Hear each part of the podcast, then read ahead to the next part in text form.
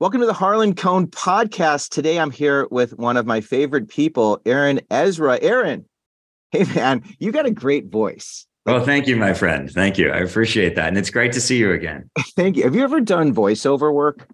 You, you, know, it's funny. I um, I I did record a voiceover once um, when uh, actually at my very first job. Now that I think about it, uh, yeah. where uh, where I I was working at an ad agency, uh, but then they ended up not using it. So so I was sad. It was for a product that that uh, they they never ended up actually launching.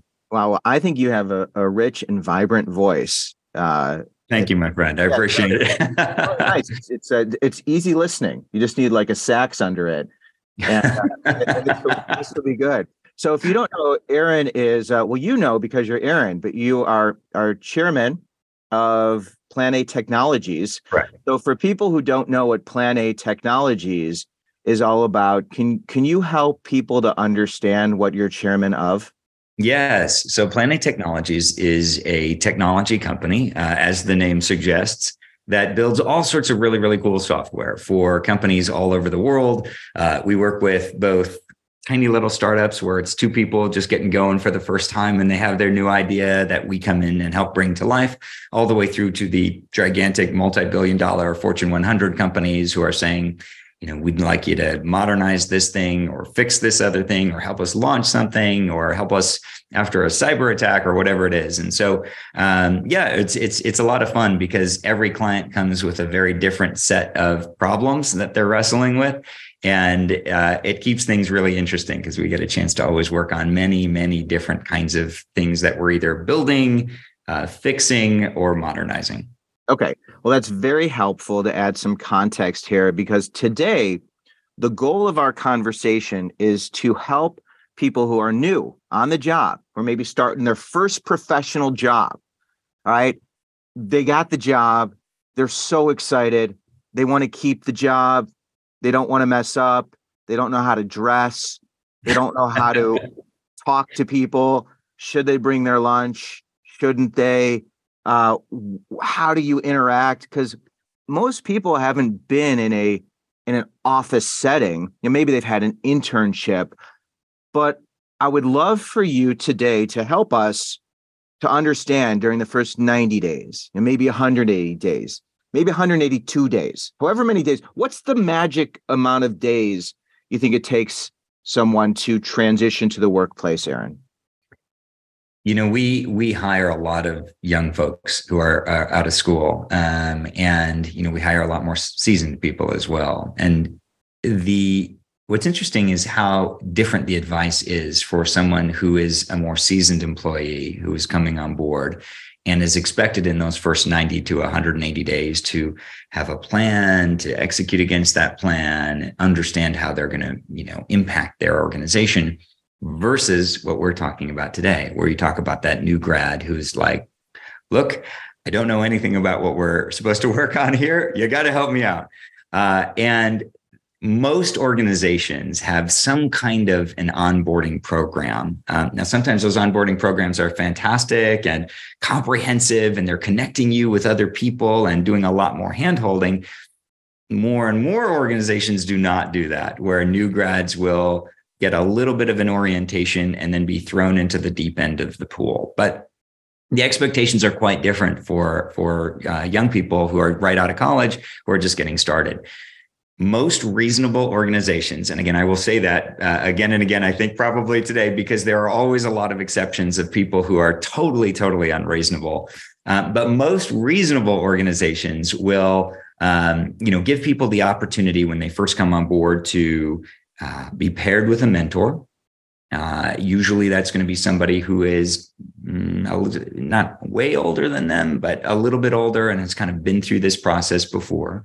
Uh, they'll give that person an orientation to what both the company is all about and what their particular responsibility needs to be. So Sometimes, um, you know, that might be uh, uh, uh, kind of written out in a very formal way where you're watching videos and reading material. Sometimes it's really just kind of shadowing somebody and sitting alongside them as, as they're doing their work. But, you know, I think for a new person coming in, uh, it's both really exciting and really scary. And a lot of organizations um, that aren't as good at, at onboarding new people make that transition unnecessarily hard. Yeah. Um, you know, for for, I mean, in my own experience, I worked uh, at a lot of different jobs when I was young, and some of those organizations did a great job, and some did not. You know, I had I had one company where my very first day on the job, uh, the guy said, "All right, um, you're supposed to be like our marketing person." Now, this is my second job, so I, I, wasn't very far out of school. But he said, "You're supposed to be helping us with marketing. You worked at this other ad agency before, so um, you know, do your thing." That was it. That was it. I knew nothing about the company. I knew nothing about what my thing even was to do. I was completely lost and absolutely miserable. And so, you know, uh, I think for a new person coming into an organization, there are a few things to make sure you're doing. Yeah. Uh, if whether or not they have a great program or not, ask a lot of questions. Make friends with people who are there. Not only the uh, other new people you're starting with, but also some of the existing people who are already there uh, one of the main determinants of success at a job is actually does that individual uh, get along with their coworkers do they have friends and you know that's that's absolutely critical and you have this nice window in those first 90 days where you are expected to ask a lot of questions one of the things that i often did um, when i started jobs both at the beginning of my career and later in my career is i would actually say to people hey can we go to lunch and I would just do that all the time. And, you know, a lot of people are like, well, I can't go to lunch today, but I could, you know, how about uh, two weeks from now on Wednesday or whatever. And then just those one on one lunches where you say, so tell me, how did you get here to the company? What are some of the things that, some of the mistakes you made? What advice do you have for me? People love talking about their own stories and their own experiences. And in asking people for that kind of advice early and often in those first 90 days, several things happen. One, you actually learn what to do. Two, those people who you take the time to reach out to become advocates for you. They're like, I kind of like that guy or that gal. That, that person was awesome. And now there you can kind of touch base with them, not too frequently, but you know, every couple months and just say like, hey, you know, uh, how's it going? And it's just another friendly face in the hallway that you can meet. And that's that was incredibly helpful to me when I first got started. Um, don't don't sort of just say, okay, I get it if you don't get it. Um, because that's where that's where you know you, you sort of run into trouble. Um, and I have a whole lot of other advice as well uh, for for those first ninety days. But oh, this is so great! This is awesome. I love it. There's so much. There's so much to unpack. I want to know how does someone? I got a lot of questions for you. Okay, that's so great. That's so interesting. And I'm sure a lot of people have questions. One thing that jumped out was like when you are at that first job, it sounds like it was a good onboarding experience. Second job where they're like, do your thing. You know, if someone hears this, do your thing, you get to a job and they don't give you clear instructions. Can you walk us through that scenario to ease some some new graduates anxiety? So, um, one of the things that I think is really intimidating to new people when they're first starting in a job is they feel like everybody's smarter than them. At least most people do. Everybody's smarter than them. They know like so much more, and they're like, "Oh my gosh, we're, I, I just don't want to look dumb. I don't want them to think like, "Oh my God, we've made a terrible mistake. We never should have hired you. You're out. I can't believe you asked that question."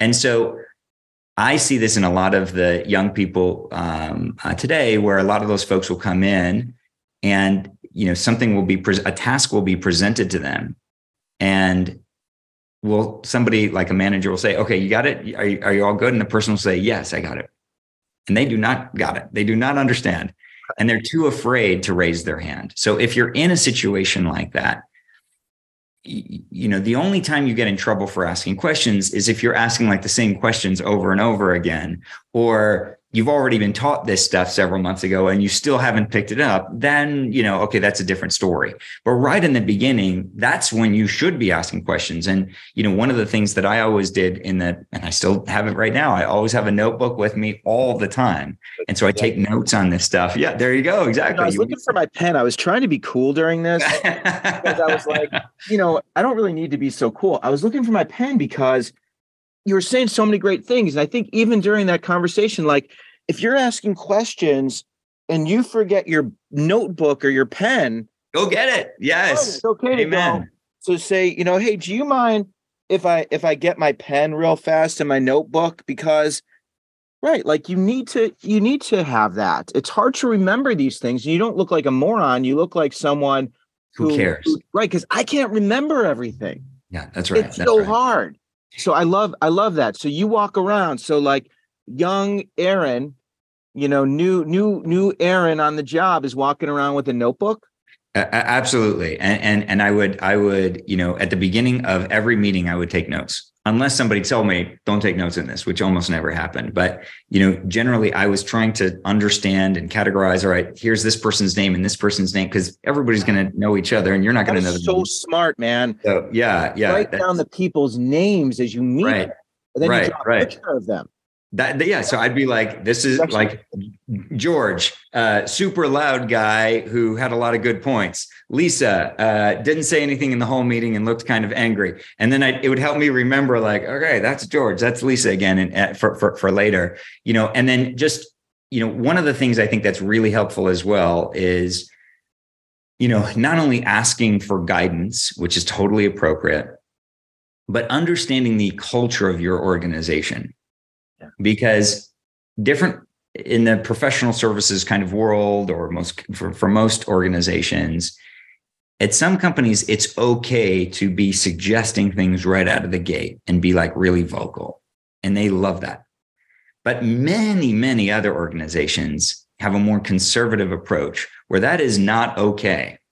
So for instance in that first ad agency that i worked at we were doing a big presentation to a huge multi-billion dollar company and they were kind of talking about some things and I had what I thought was a pretty good idea. So I made the suggestion. I said, hey, you know what? I think uh, another way we could do the ad would be to do it like blah, blah, blah, blah, blah, blah. And I, I sort of gave my idea. And actually the client was like, that's kind of cool. That's kind of cool. You should promote this guy. So I was thinking like, I just kicked butt. I did awesome. And then afterwards, my supervisor just was incredibly pissed off. And he's like, we specifically decided not to do that.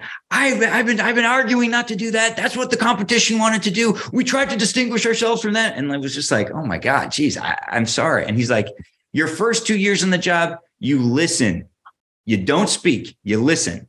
It's part of the reason I quit that job. That was but but still, that was the the culture of that that organization. And so it's important to understand, you know, where what's a, what's acceptable and what's not you know? Um, at another at another company that uh, i was running in the past we had one young person that we hired right out of school who at first was making some really great suggestions but then took it too far and was you know writing letters and, and, emails copying leadership. Like these are all the things i've observed that the company's doing poorly and right. would copy like a lot of people on that and was not diplomatic at all. So those are things to just understand.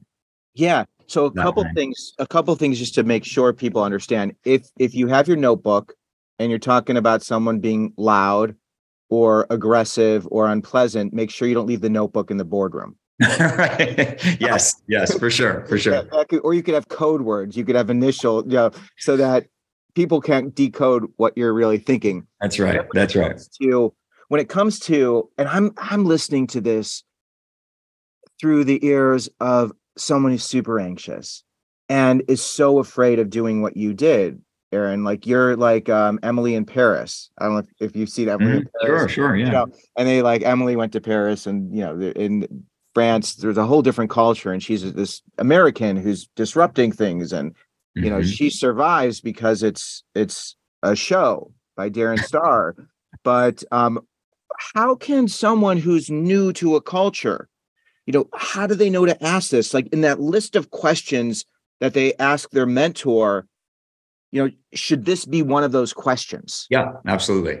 What kind of organization is this? Like, you know, what what you know, some of the questions that I would ask when I would first come in, you know, and that I did ask in my first job were like, you know, how how can I be successful? What are the things? How am I going to be measured? You know, mm. that's really important because um, there are these uh, things that people will talk about. This uh, you'll hear this acronym KPIs a lot, key performance indicator. So every uh, department and every manager and director and vice president has their own KPIs uh, things that they're held accountable for. Like maybe it's how efficient are you? How much money are you making or saving the company? How successful is this new product that you're making? Whatever it is. And, um, and so it's important to understand your boss's KPIs and your boss's boss's KPIs and then yours as well so that you can understand here's what I have to do to succeed and here's what I have to do to help my team to succeed. Right. That's that's ultimately the main goal. And for most of these organizations, when they hire a new person, they want to make sure that A, like, is this person normal? Like, cool. And in turn, like, can I hang out with them? Are they nice? Are they being like difficult? Are they being super weird in some way that's like not in keeping with the culture of the company? Like, that's one thing. But they're also looking at how proactive is this person? And this is one of the big things that a lot of organizations struggle with Right. Uh, the new people who come in don't know what they can say or not say or whatever. And a lot of young people will just kind of wait quietly, like, all right, I'm waiting for somebody to give me something to do. And that is not how you should do things at an organization. Whether or not you're you're um, new or or or not new, when you come into an organization, you if you don't have anything to do, raise your hand and ask for more to do. Similarly, if you have way too much to do and it's completely impossible, raise your hand and let them know this is this is way too much. This is a job for like three people. This is not possible. So I'm thinking like that person who's like I'm overwhelmed and this is too hard, or I'm like a you know I'm at a law firm and I and you know I've got briefs to do and depositions to translate and you know and the first year is supposed to be hell and I'm working 80 hours a week. So am I going to raise my hand and say this is too much, or am I just going to talk to the mentor and say hey i feel overwhelmed. Is this normal? Like what's the best what's the best yeah. way to deal with that? You know so so the there are you can always go to not only a mentor character and and uh, or or even if they haven't been formally assigned as your mentor somebody who's been in that job for a year or two already um, you can talk to them. You can also talk to hr but before you go to hr talk to those other people just to say hey is this normal because it's hard to know what normal is when you've never done it before. Right. So, you know, you have certain, let's take that law firm example. So you have people, you know, going in, all right, I'm going to have to work my butt off. This is going to be a lot. I'm going to be overwhelmed. And you have situations where you can kind of push through it. But then there are always going to be those situations where maybe like two of the partners weren't coordinating and one person gave you a crazy amount of work but then another person also gave you a crazy amount of work not realizing you had the crazy amount of work from person one. And so suddenly like that's not possible. And you, you need to you need to raise your hand about that because otherwise you're just going to fail. Right. And everybody's going to be upset and say why the heck didn't you tell me this? You know it, it's it's it's super important to over communicate and to let that your team, your supervisors understand, all right, here's, I, I still have bandwidth. Raise your hand if you still have time to do work because they want to make sure that you are as valuable as possible. And they like people who are volunteering for things. But once you're, if you get too overworked, you should also raise your hand and say, look, this is a little challenging because, you know, I, I, just worked 14 hours yesterday on this, and now uh, you're giving me another like 20 hours of work that I'm supposed to do for tomorrow. I, I don't know if that's possible.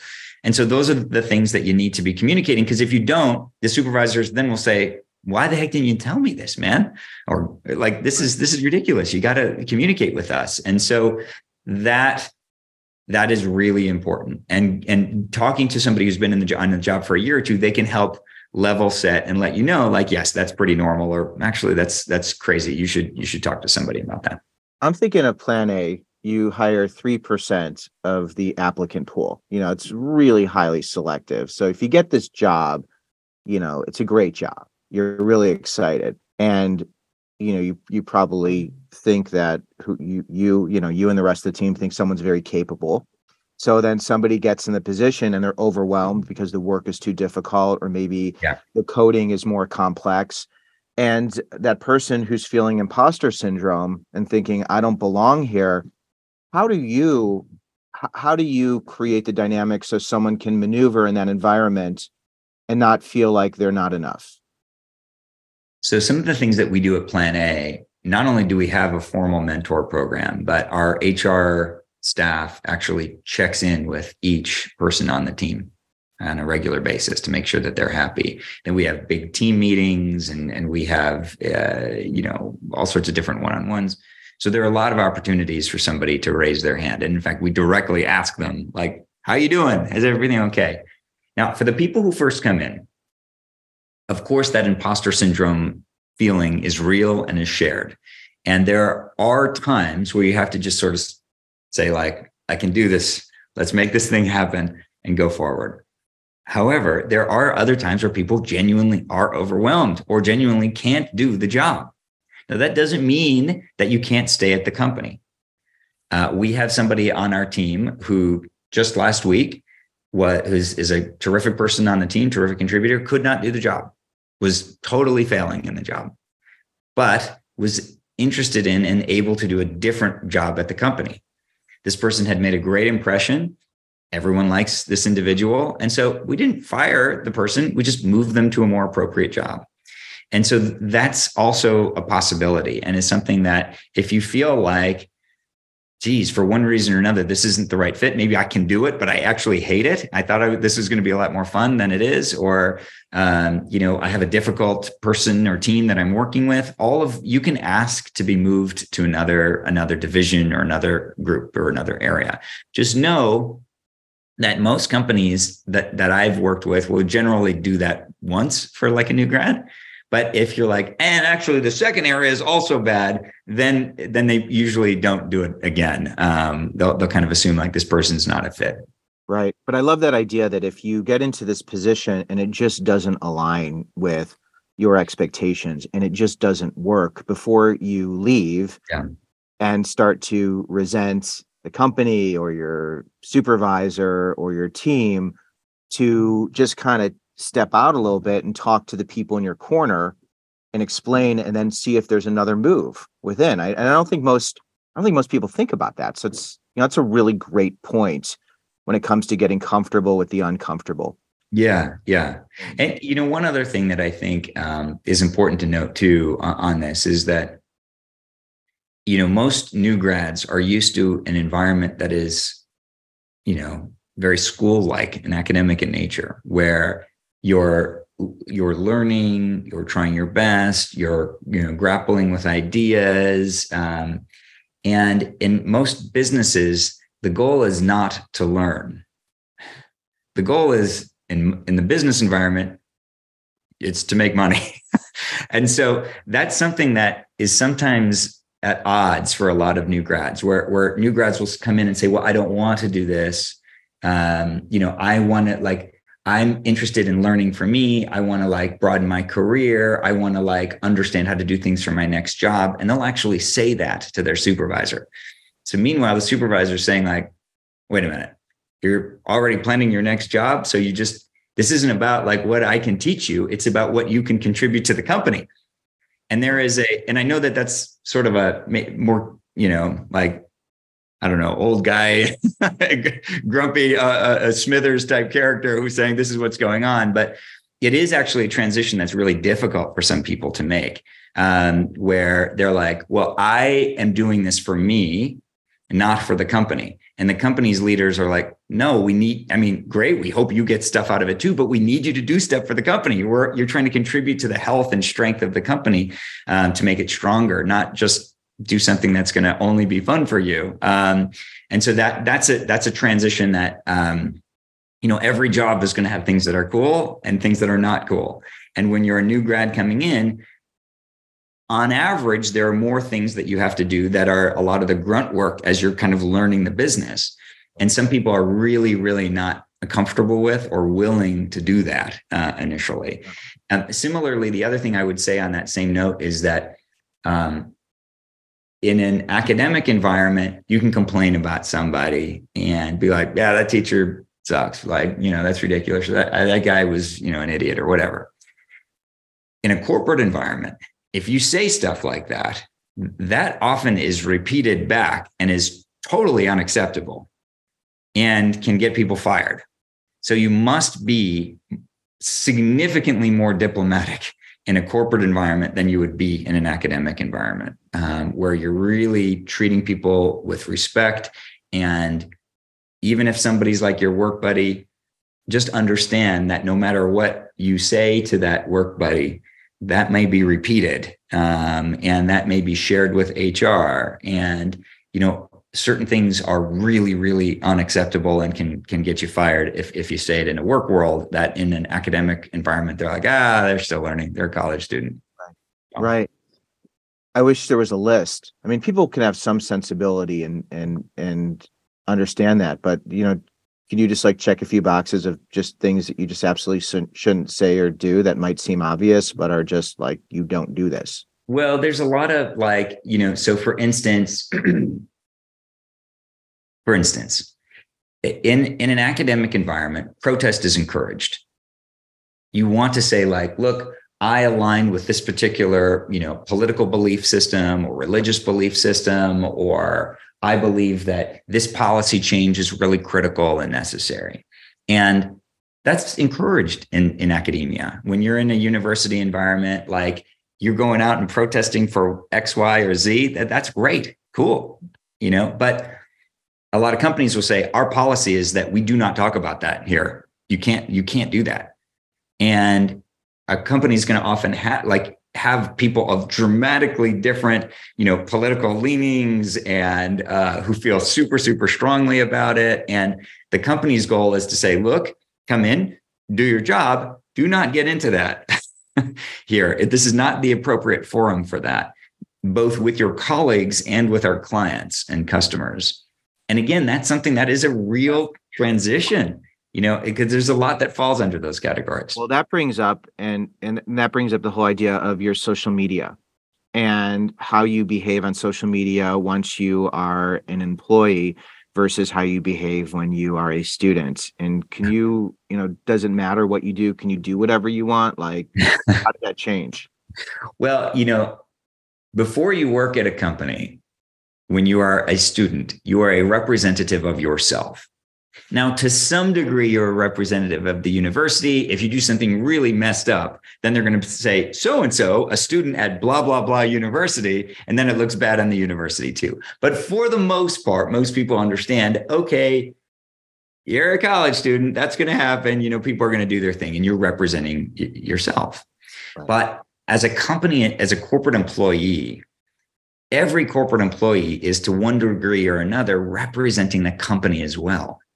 And so you have countless difficult, awful situations where people will do things completely inappropriately on social media.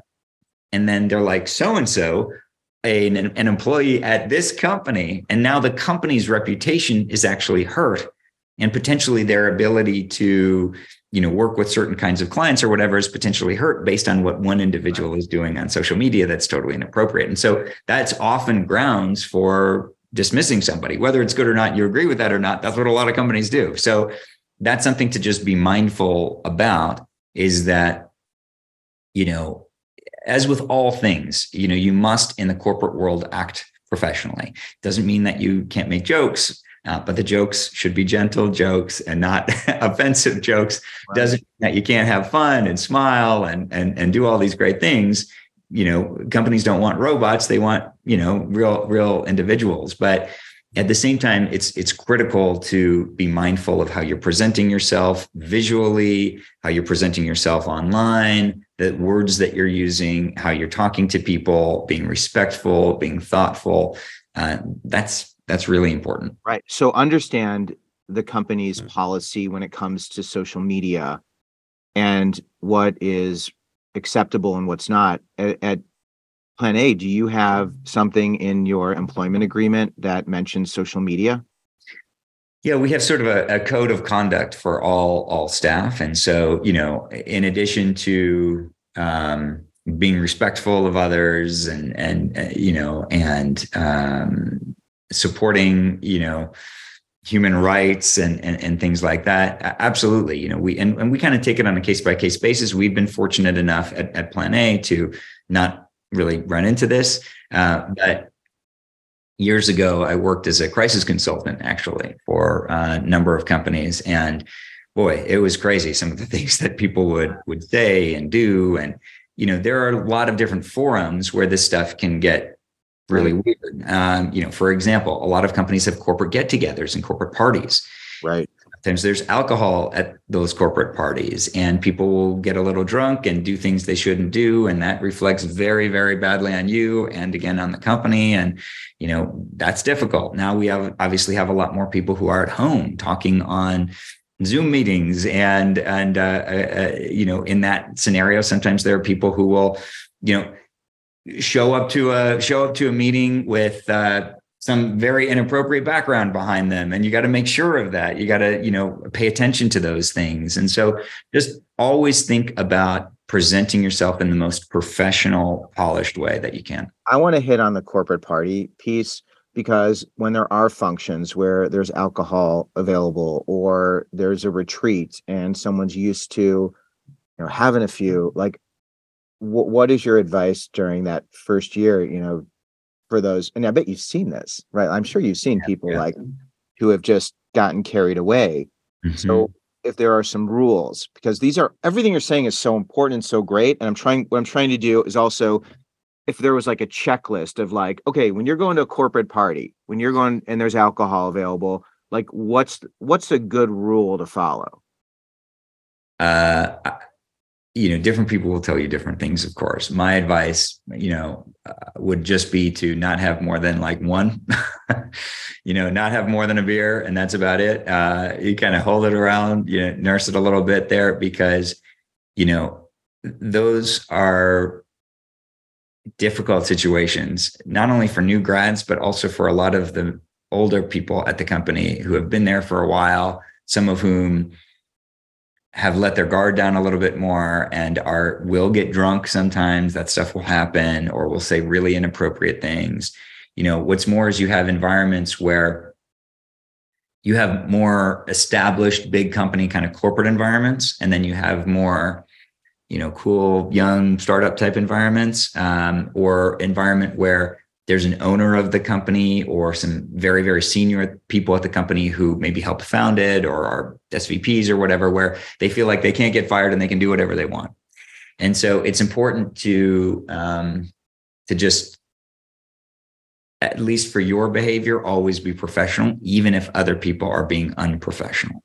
Right. um, and that way you know you can keep everything very above board. You can you can always say look i did the right thing. I didn't cross any lines um, also, I think it's important to understand that the different generations often still have very, very different feelings about things like humor or you know distance and how far away they're standing. Not only different generations but different people from different cultures. If you have a very multicultural um, uh, and diverse uh, uh, employee workforce.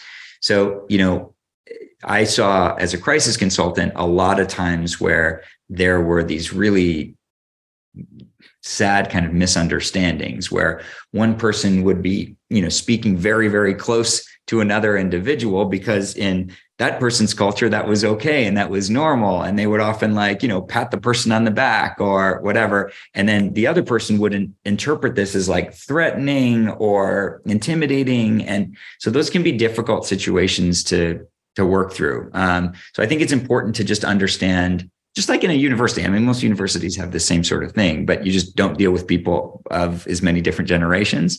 Um, but you know, it is really important to understand that you're walking into an environment where there are probably people from lots of different parts of the world, from lots of different generations who are coming with their own cultural kind of expectations and understandings of what's appropriate. And you know, I try to give everyone the benefit of the doubt. Obviously, if there's somebody who's crossing a line, then then that's really really important to bring up to HR. So I think that's great, and there's it's great to to know that there's different ways you need to behave behave in different environments, and it's really hard to know the answers to all these different questions so when I frame transition, it's people, places, and patience, right? It, it works whenever we're going from one place to another. It's what do I want? What makes me uncomfortable? People, places, patience, right? So this idea of going in with a want, what you want your first 90 days to be or your first year to be, and then it's people. And the people part is really what I wanted to, I want to give people some really great information on how to find their people. So when it comes to if you're interviewing for a position or looking at a company, mentoring, you know, how you find your people. Uh, I think that's a really important aspect. Would you would you agree? Like during the during the interview process, it seems like a lot of this starts early. You know, it's not just about getting paid a lot of money or getting yeah. paid the most you can get paid. It's that that other aspect. So even speaking to when someone's interviewing and if they're concerned about a lot of the things you're mentioning because it's scary to walk into an environment like this. What are some of mm-hmm. the questions they can ask before they even get get on the job or a question they can ask when they're offered the job to really help set them up for success in all aspects, specifically the the support and community aspect? Yeah, you know, I think um, this has become an even bigger issue over the last couple years, given how many people are working remotely and you know especially that can be hard for a new grad who you know goes into a work environment where they're not actually interacting with other people in an office in, in any way um, but i think you know some of the questions that you know you can ask are again what are the the mentorship programs what are the training and onboarding programs that you have what advice do you have for new grads who are coming in like what you know and you what you can say to your interviewer is you know look um, was my first job. I'm really excited about it, other than maybe my internships that I had or some job that I had, you know, over the summer. Um, you know, you've now seen other young people like me coming in. What separates the people who are successful and end up having a wonderful career here from the people who, you know, end up leaving after six months or a year? Uh, and that'll tell you a lot. Yeah, you know, their their approach there. Uh, the other thing is it's it's natural for us when we find somebody who we really like. Many of us say like, okay, I found my I found my my BFF.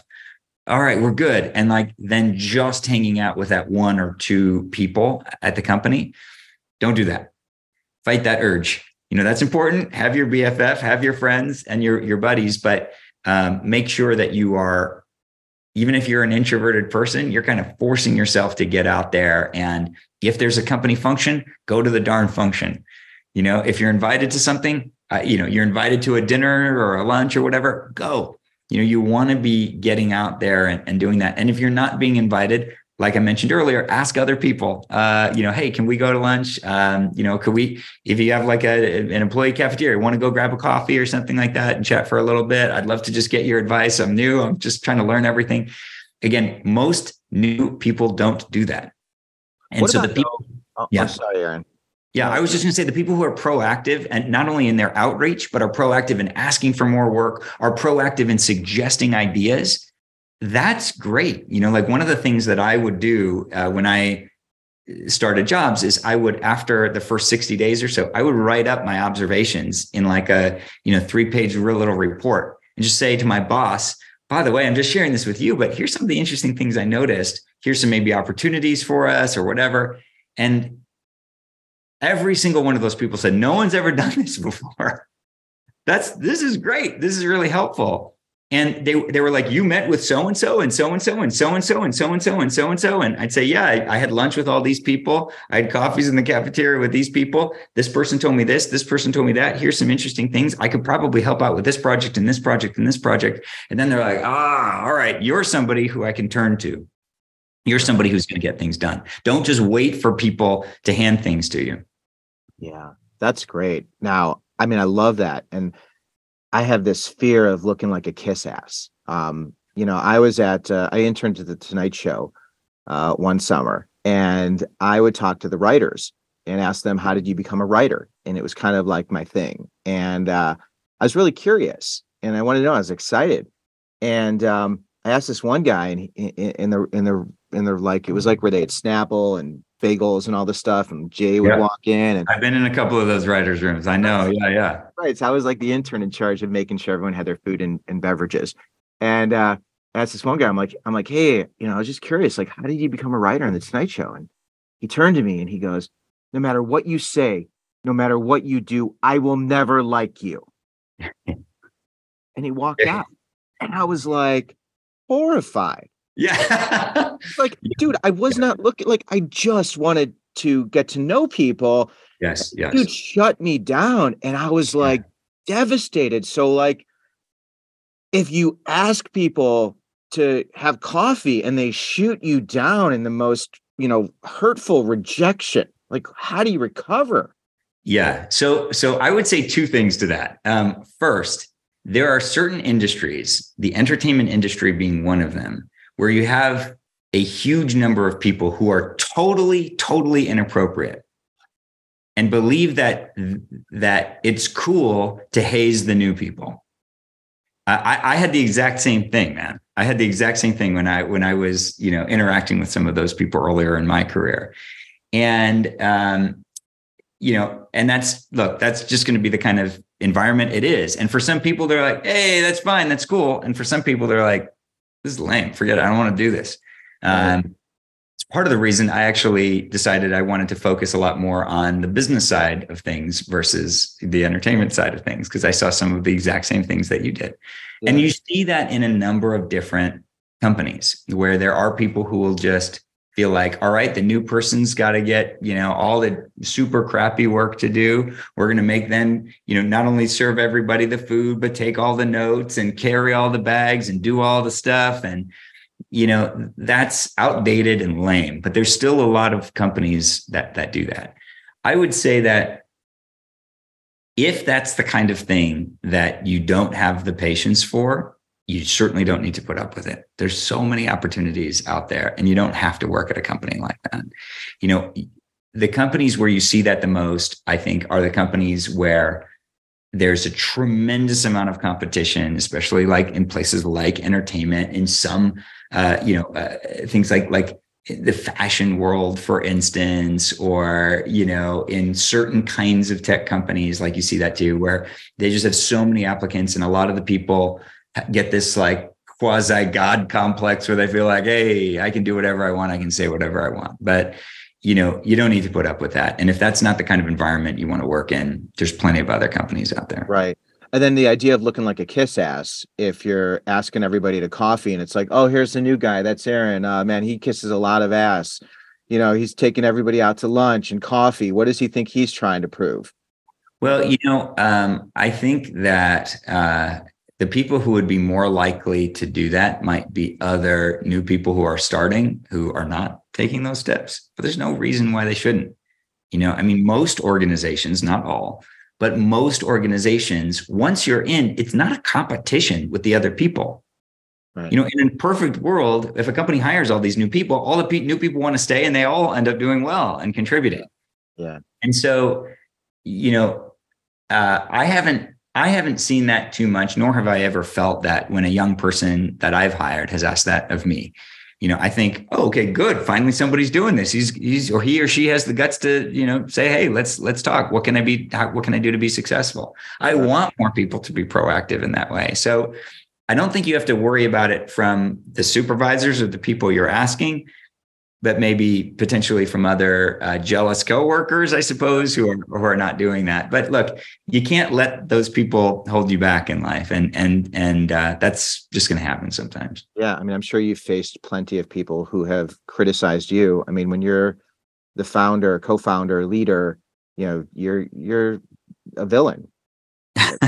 I try not to be a villain, but you But know, you, it- know, you can't please everybody, and yeah, yeah, yeah. The universal rejection truth of being a manager or an owner is that not everyone is always going to love you and your decisions.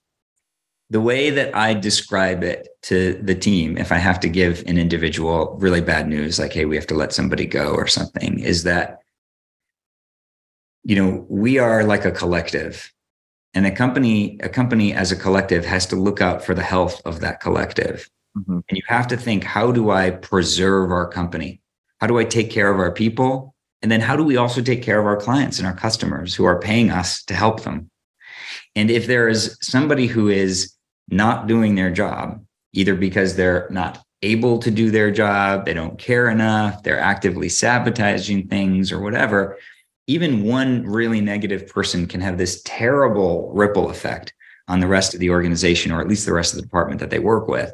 And so you you you just can't have it. And if you have too many of those people who are not pulling their weight, the whole collective starts to crumble.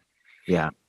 So I mean there's a there's a way to do that and and and to work through that. But for for our new grads who are who are entering the workforce, I just have a couple more questions for you. And um, you know, you make things easy. Like that's the thing. Like you, it seems from our conversations, like you know, I try to. Yes, I yes. Mean, I mean, you want people to learn and, and grow, and I think that's a, that's a wonderful piece.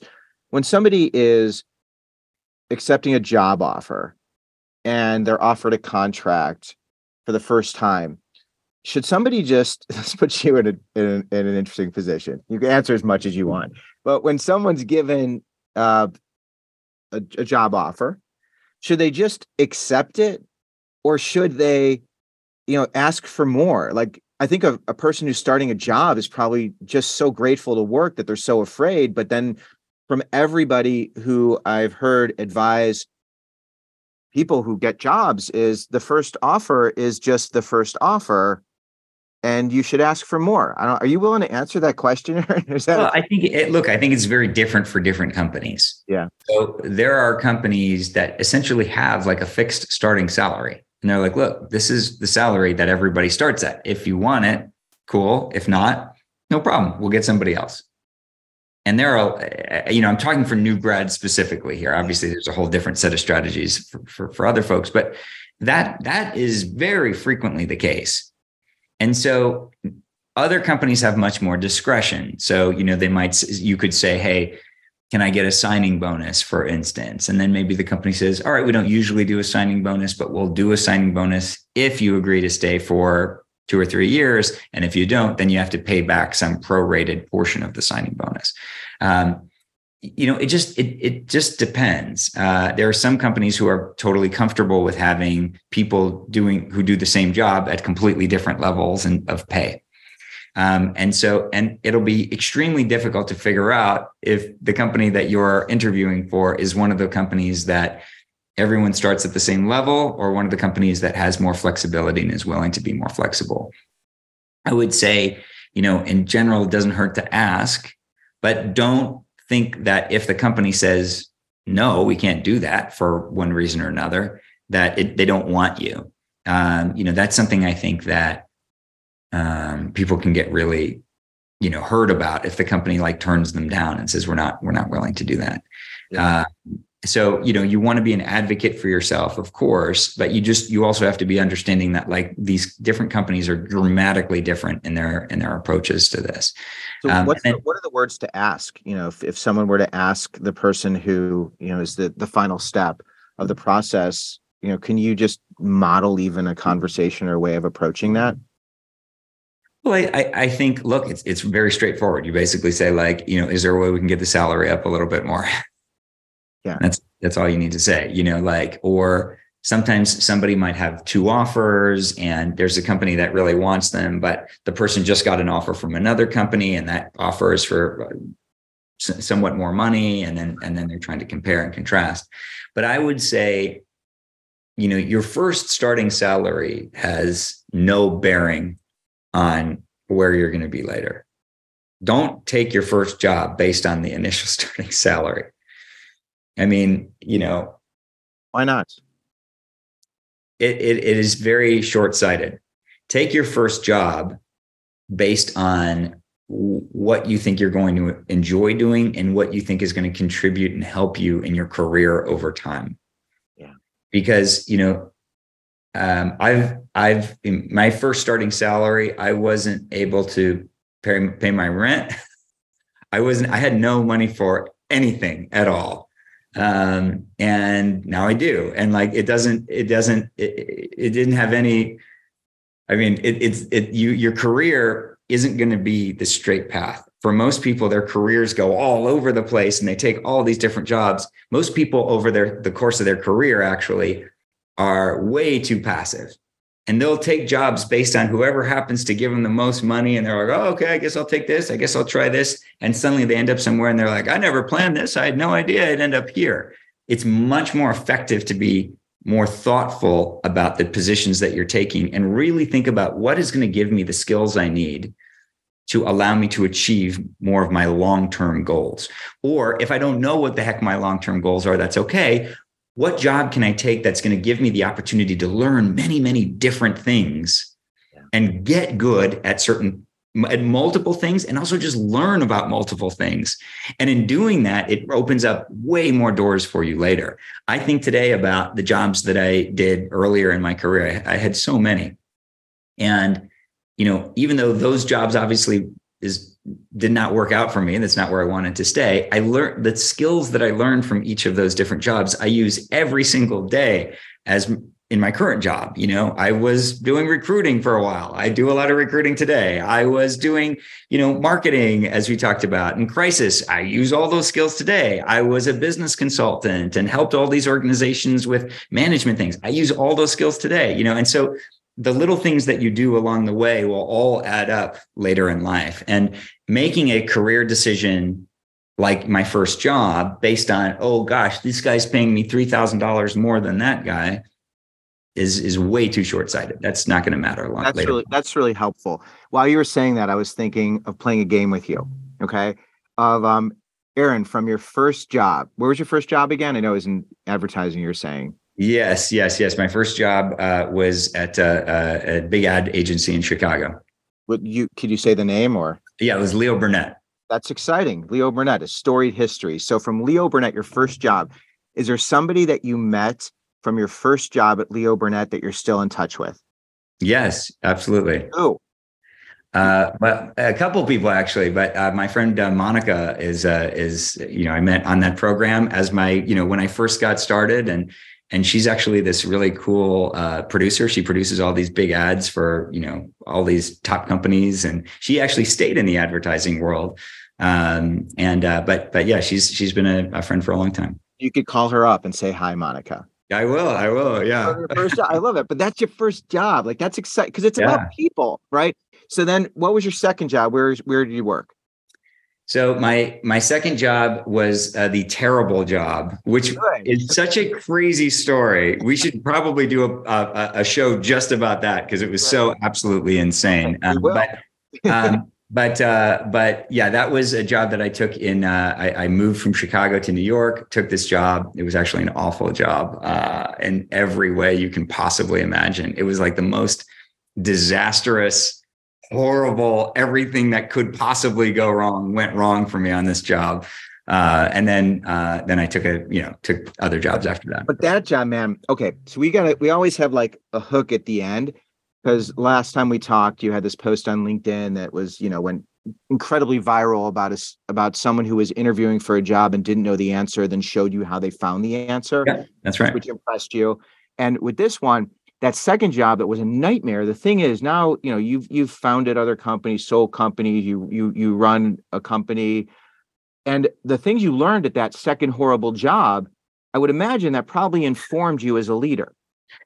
Yes it did. Uh, the biggest lesson i learned from that job is to be honest all the time. Tell the damn truth. Uh, this guy that i worked for was so absolutely horrible. I'll give you one tiny little nugget. Uh, he told me, Hey, I have an office in the Empire State Building. So get a place over there. Now I was, I had like no money. So I took my money that I had literally saved for my entire life, like mowing lawns and having my paper route and like all of the things that I, I had done for like since I was a little kid to move to New York, and to get my apartment because he told me I have to show up to the Empire State Building. So I show up there, I get my apartment in New York. You have to pay first month, last month, and security deposit. So I use up every penny that I had in my account. Go to the Empire State Building. His office isn't there. So I call and I was like, "Hey, uh, I'm here at the office. I'm here at the Empire State Building. There's you're not here." He's like, "Oh, I just tell people I'm in the Empire State oh. Building. I'm actually in Connecticut." No. He's like, you got to take the train out. I was like, how, no. how take the train? I've never been to New York. What do I do? Like, what the heck? And so, yeah, we we were off to a bad that's start from there. That's crazy. Yeah. That's yeah. awful. Wow. Um, Aron, I got, I got, I got one one more question for you. Then, then we're gonna wrap for today.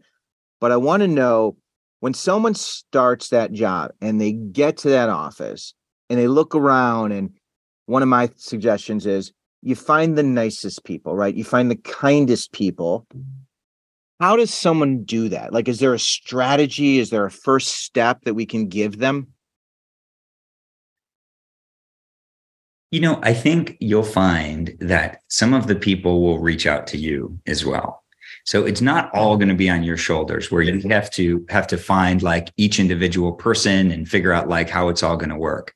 You know, and and a lot of the people who take a moment to reach out or introduce themselves and say hello those tend to be the people who are going to be more welcoming and more willing to you know have those lunches or just sit down in your office and chat for a little while. Or if you have a question you know where maybe you're embarrassed to ask your boss or something like that you could ask one of those other people as well. Um, and so uh, those people will kind of reveal themselves.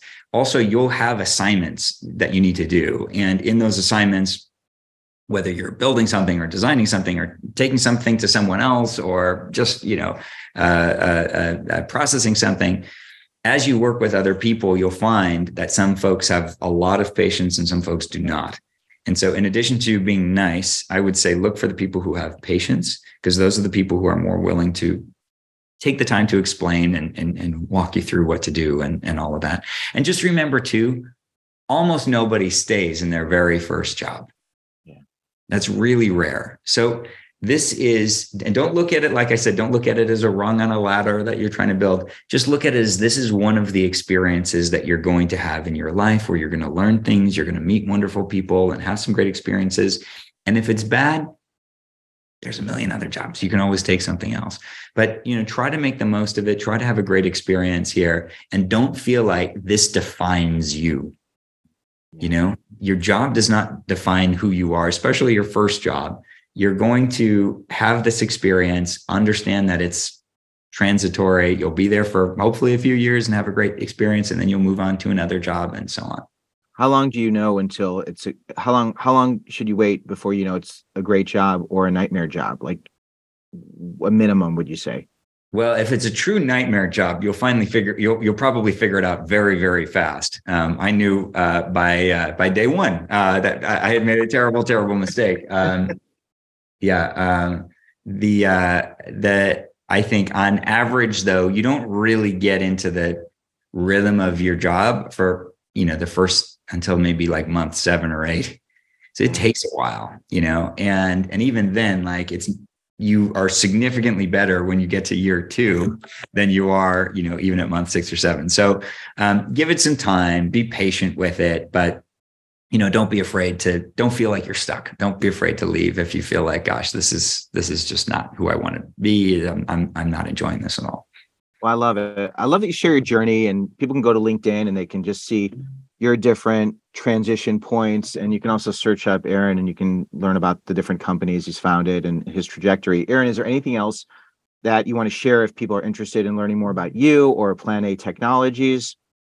Well if uh, your first job happens to be at a company that needs any kind of technology help then please do reach out uh, to us at planatechnologies.com or uh, as you mentioned on, on linkedin uh, uh, where we are as well uh, or similarly, if you are really fed up and you want to start your own company and, and you need a little help getting that uh, first technology out the door, um, then reach out anytime. I'd love to love to help. That's great. Well, thanks for being so open and available. You're very kind, and uh, I'm just so grateful that that we get we're getting to know each other. Absolutely, absolutely, it's a lot of fun. It's fun, man, and you know we're helping people. So if anyone has more questions and you know, we can have Aron back and answer specific questions. You can let me know, and we'll include uh, some bullet points in the show notes as well. And uh, Aron, man, I'm just so grateful to be here, and thanks for being so generous with your time. Of course, thank you for having me. Thanks.